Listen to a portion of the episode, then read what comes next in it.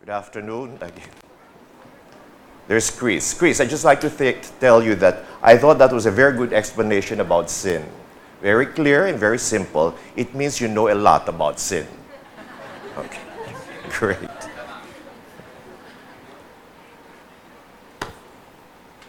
So, who, who saw the Endgame, the Avengers?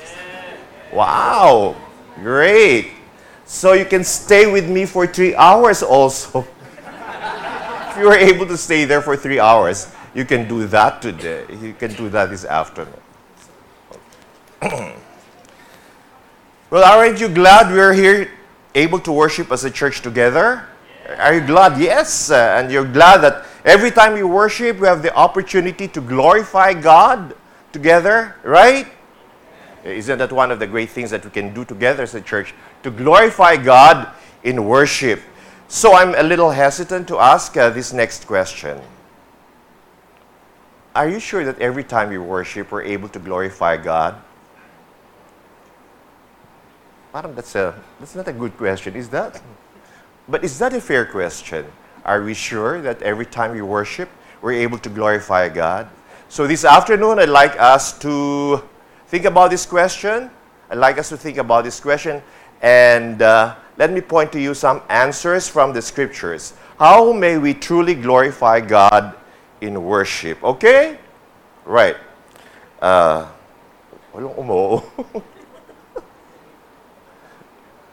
One, first, by being motivated by God alone. Well, before I read that, I'd like to explain a little bit about what, what it means. When you come to church, do you always check yourselves what is what motivates me to go to church? Do you do that? Normally you don't. No? You don't consciously ask before you leave your, ho- your house and say, you know, what will motivates me to go to church this afternoon? It's just like, you know, uh, you don't ask yourself why you have to eat breakfast or lunch or supper, something like that. It's, it's kind of part of what you do every day, kind of a habit.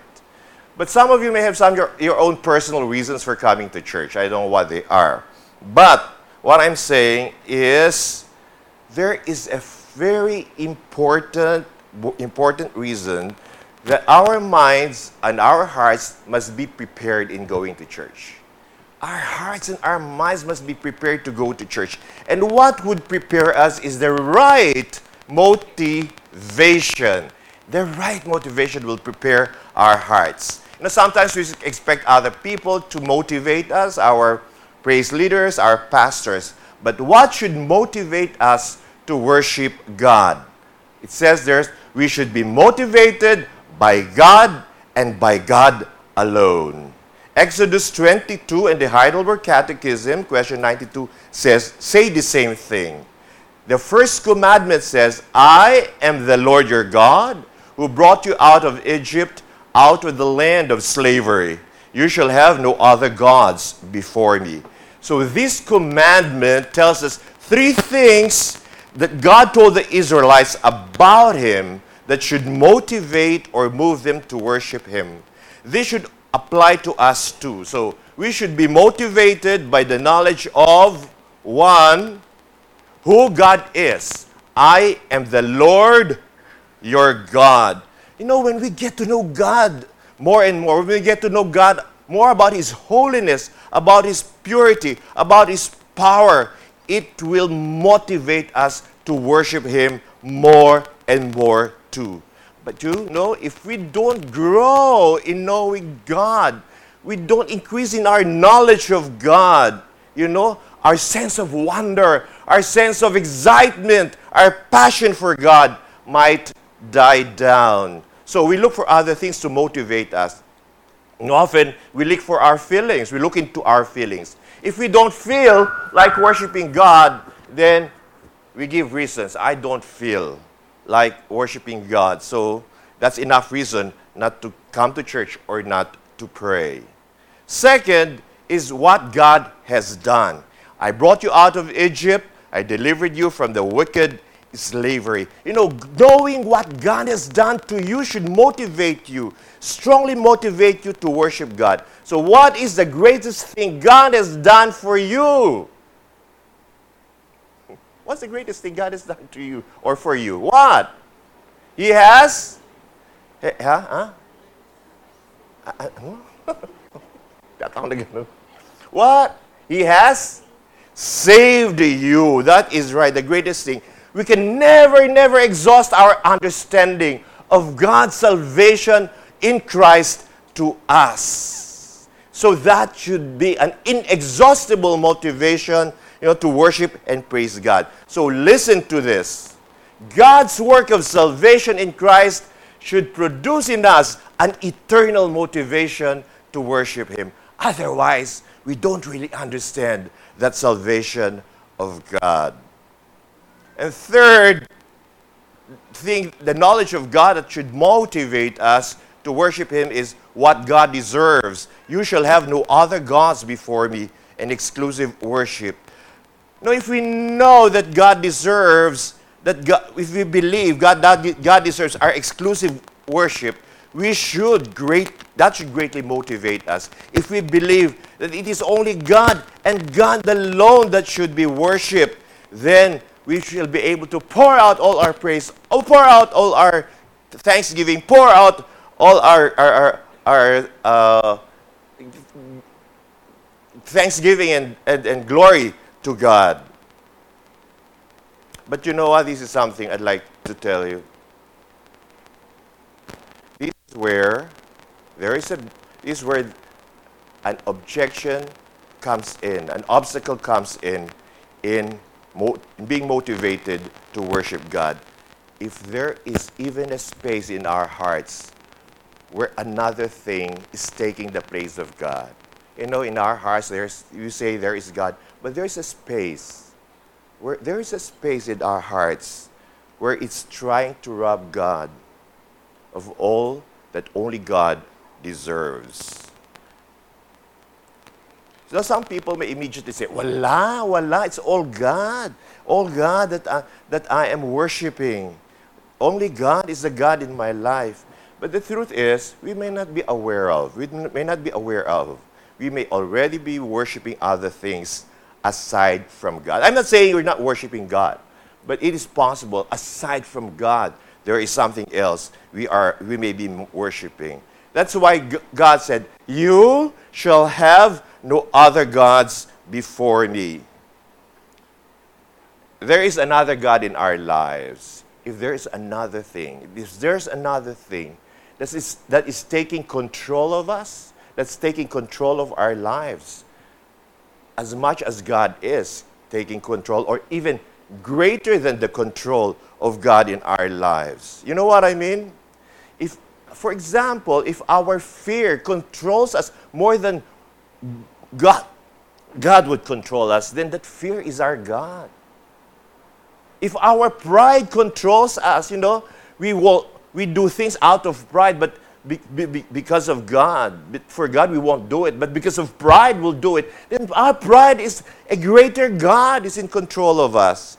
If our selfishness, you know, controls us more than the control of God in our lives, and that selfishness is our God. And what more? Our anger and our hatred and, uh, you know, our self centeredness. We will do everything it demands and it, ensl- it would enslave us. You know, we cannot fully and st- we cannot be fully and strongly motivated to worship God if there are these things in our hearts. We may say, for all you know, for everything we say till next week, that God is the fully deserves and we worship no other God. But if there are these gods in our hearts, you know, we will not be, be fully motivated. They, we, these gods will try to convince us that we can trust God alone, will try to tell us we can't love God alone, we, we won't fear God alone or follow God alone. These are the things that would compete for our, for, the, for our loyalty to God. So instead, what can we hear from the Lord? Instead of saying, Yes, you are worshiping me. You are motivated uh, to, to, to worship me alone. Instead, we will hear God's rebuke with the words He said about the Israelites people to Isaiah, through Isaiah. These people come near to me with their mouth and honor me with their lips, but, but, their hearts are really far from me.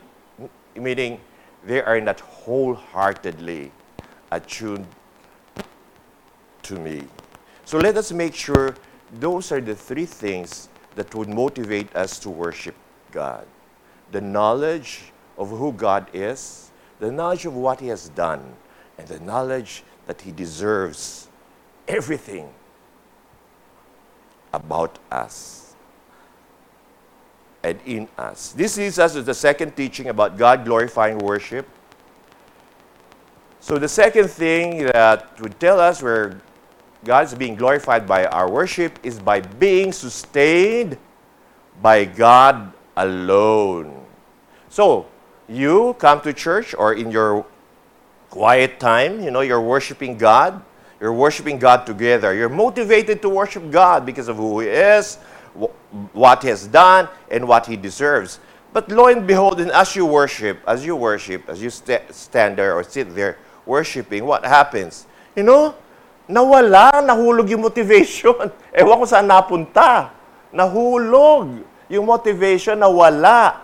Naiwan kung saan yung motivation, it drops. Kasi, kung saan-saan pumupunta attention mo. tingin sa kaliwa, kagaya ginawa ko kanina, tingin sa kanan, tingin sa likod, tingin sa ka- kapitbahay, tinitingnan kung ano suot, titingnan mo suot mo, titingnan mo suot niya, titingnan mo siya, titingnan mo sarili mo. Hindi mo na alam kung ano. Nawawala tuloy yung attention mo uh, sa Lord. Parang hindi mo na feel mag-worship. Hindi ka na makasunod sa Kanya. Hindi mo masustain ang worship as uh, the spirit of worship.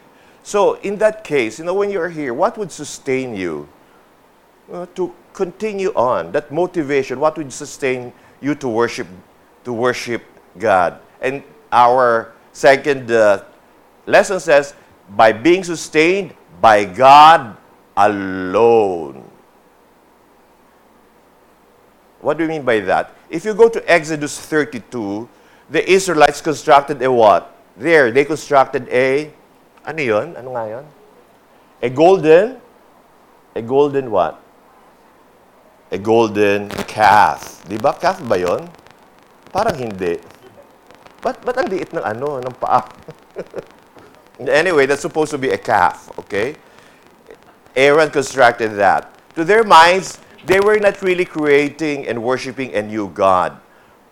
Aaron built an altar in front of the calf and you know that calf. And then what he did he announce? Tomorrow there will be a what a festival a festival to the lord. So for aaron it appeared that aaron identified the bull or the calf the calf with the lord. Because during that time the people generally represented deity with a bull. Yun ang kanilang representation ng ng God, yung, yung, yung calf na yun.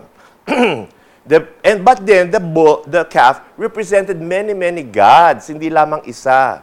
Kaya sabi na ni ano, ng mga Israelites, these are your gods. Kasi for them, the bull represented, or the calf represented many gods. These are your gods, O Israel, who brought you up out of Egypt.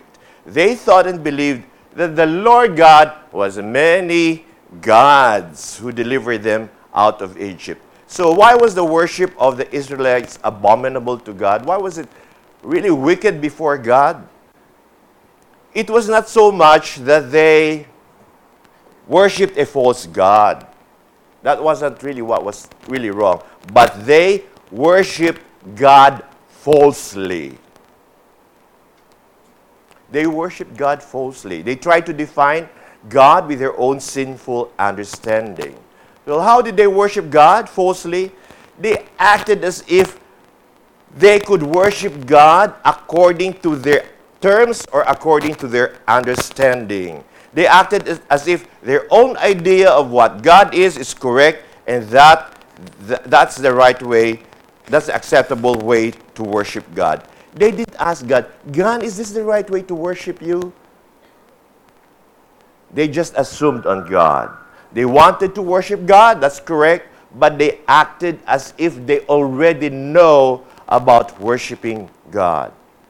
This only shows us that man is no longer capable of true and faithful worship since he has alienated himself from God with sin.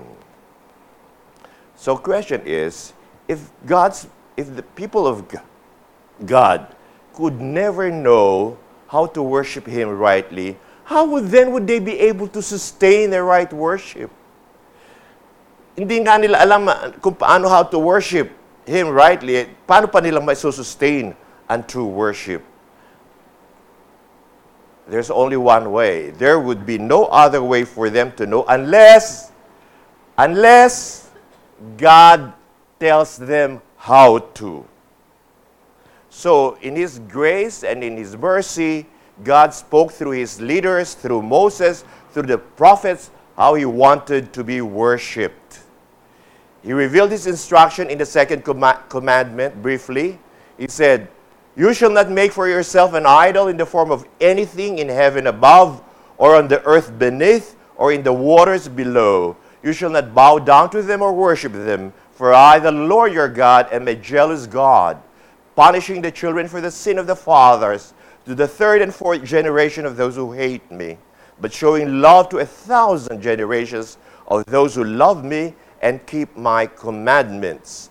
So God forbade the people from representing him by any image whatsoever. It means that God forbids any man conceived innovation, any man conceived invention, or any man conceived practice in worshiping Him. So, what is His instruction instead? His instruction was summarized in the Heidelberg Catechism 96. This is what Second Commandment says that we in no way make any image of God nor worship Him in any other way than what He has commanded in His Word. So if we want to worship God, all right, if we want to be sustained by, by the right worship, then we look into His Word because His Word will tell us that we would only be sustained by God and His Word in worshiping Him. Yet, when we search the Scripture concerning worship, we find something more imperative and critical in sustaining our worship than practices and rules and and and and and and and, and uh, regulations or commands. So what is it? If you search the scripture, what will you, it tell you about about worship concerning worship? It commands us what? To listen to Jesus Christ. What did Jesus Christ command how we should worship him and what should sustain our worship? in John chapter 4, in his conversation with uh, the Samaritan woman, Jesus revealed the ultimate word on how we could sustain, how we should worship him, and how our worship would be sustained. He says, A time is coming when you will worship the Father, neither or neither on this mountain nor in Jerusalem. Yet a time is coming and has now come when the true worshippers will what? Worship the Father in spirit and truth, for they are the kind of worshippers the Father seeks. God is the Spirit, and his worshippers must worship him in spirit and in truth. What did Jesus mean by what he said? You know, many Reformed writers explained this it this way. The Spirit refers to the Holy Spirit, and truth refers to the ultimate reality of true worship which is in heaven. Now, that's easy to understand. You know, Spirit, the Holy Spirit. Truth refers to the ultimate reality of true worship in heaven. So, to worship in spirit and truth is to worship God in a way that reflects the worship in heaven, which we could only do through the work of the Holy Spirit in us. So, in sustaining a true worship, we rely on the power of the Spirit to work in us. Well, it means it, it means this. The true worship, real worship, is an act of God's grace to us. It is not about us. It is not about what we can do by ourselves.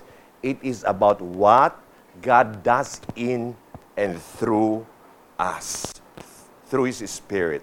And in John 16, it says, You know, you know that the Spirit is working in you to make you worship Him aright if the Spirit is leading us to Jesus Christ, so that Christ may be glorified. So, what does this mean? We cannot worship God, the triune God, apart from Christ. We cannot worship God apart without Jesus Christ. Why?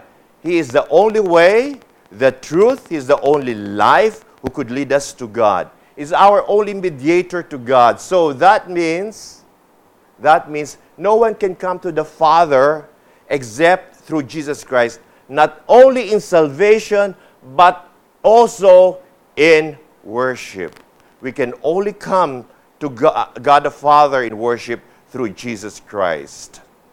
So, in order for us to sustain a spirit led worship, we must seek the Spirit's guidance to knowing, to increase, to know, to continually and increasingly know Jesus Christ. It means we must immerse ourselves in Jesus Christ. We must immerse ourselves in the gospel of Jesus Christ. And as we become more and more intimate with Jesus, as we become more and more uh, knowledgeable about Jesus, His presence and His control in our lives, it would, our worship would be sustained and enlivened in spirit and in truth. So if our worship is not grounded on Jesus, alam mo, we might be offering a fake worship. Kaya yung fake na yan, hindi lamang sa news. Pwede yung fake na worship. Fake yung worship if it is not grounded in Jesus Christ. So kung linggo-linggo, hindi grounded pala ang ating worship kay Jesus Christ, aba, fake pala yung ating pag-worship, sayang. Hindi tatanggapin sa langit. Our worship would be like the worship that the Israelites did in Mount Sinai, where God became angry with them. But let us thank God. If we could worship Him rightly, if we could worship right, rightly, this could be this is what could be said about us. Through Jesus, let us continually offer to God a sacrifice of praise, the fruit of lips that confess His name. So, you know, for us, for our worship to bring glory to God, a God glorifying worship, we should be motivated by God alone. We should be sustained by God alone. And the third scriptural teaching about God glorifying worship is by being focused on God alone. Let me go refer you to the Westminster Larger Catechism to help us understand what this means, being focused on God alone. It asks us, what is the chief and highest end of man? Man's chief and highest end is to glorify God and fully to enjoy Him forever. This means that we know we have directed ourselves on God, or our worship has directed us and focused us on God alone when we are able to experience this. We're able to glorify God and to enjoy Him forever. This is what the scripture says. See? I've set the Lord always before me. It means, you know, you, you're focused on God, you're focused on glorifying God. Because He is at my right hand, I will not be shaken. So the result is, therefore my heart is glad and my tongue rejoices. My body will also rest secure.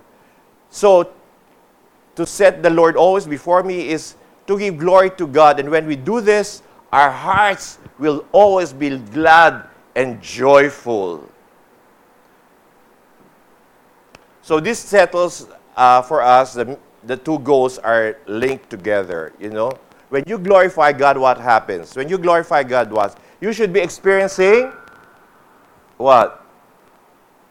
When you're able to glorify God in worship, what will you experience? Huh?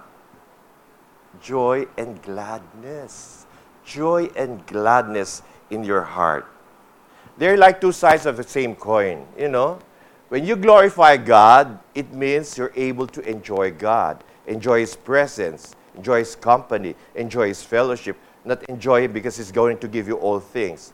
That means, this, that, that means, here negatively, if you have trouble, if you have trouble enjoying your life, enjoying God, enjoying God's presence, that means probably you're not tr- able to truly glorify Him.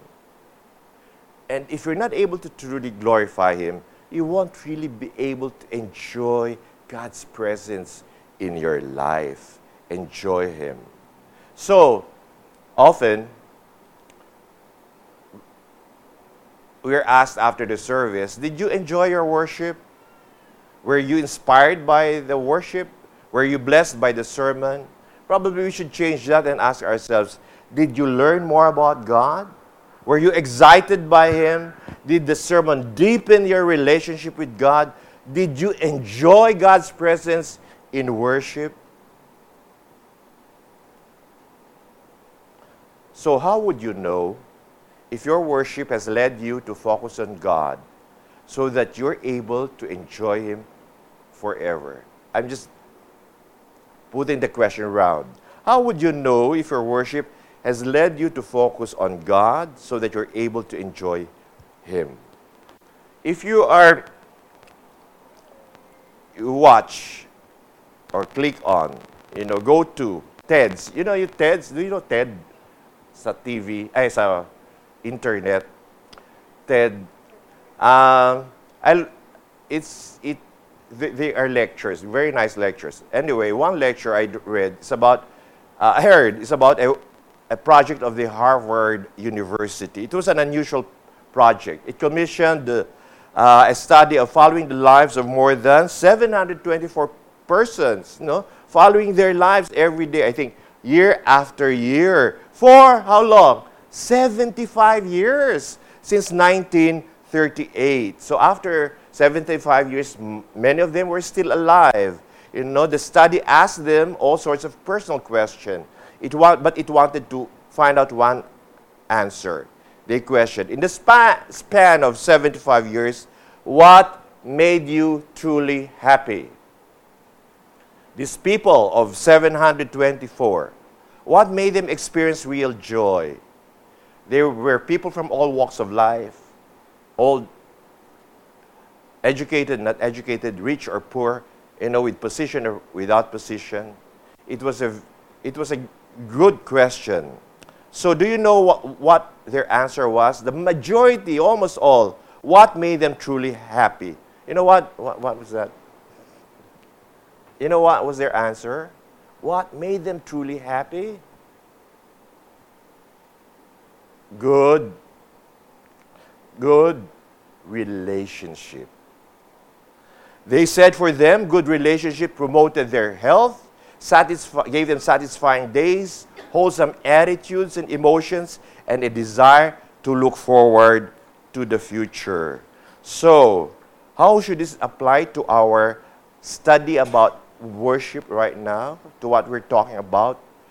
This if our worship is motivated by God alone, if our worship is sustained by God alone, if our worship is focused on God alone, then we should expect to experience the best and perfect relationship of all time relationship with God through Jesus Christ.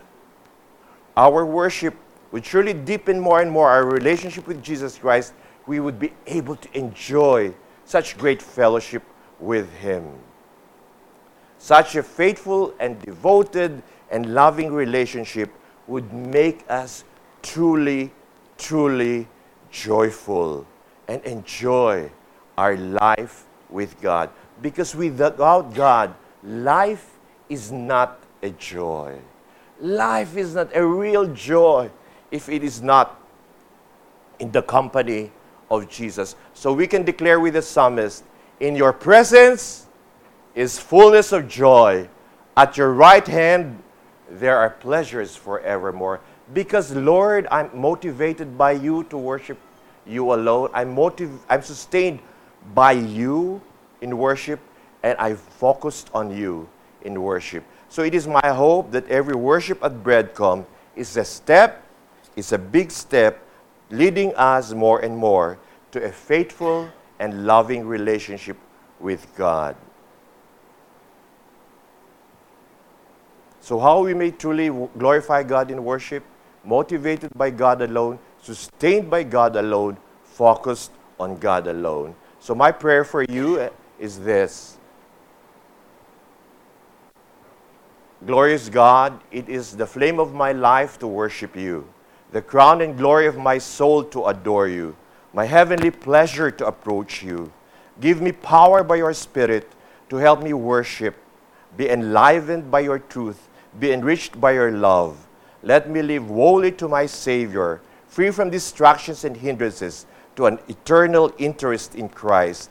Thank you for the blood of Jesus, washed and pardoned each day by it, that I may worship you only in spirit and truth.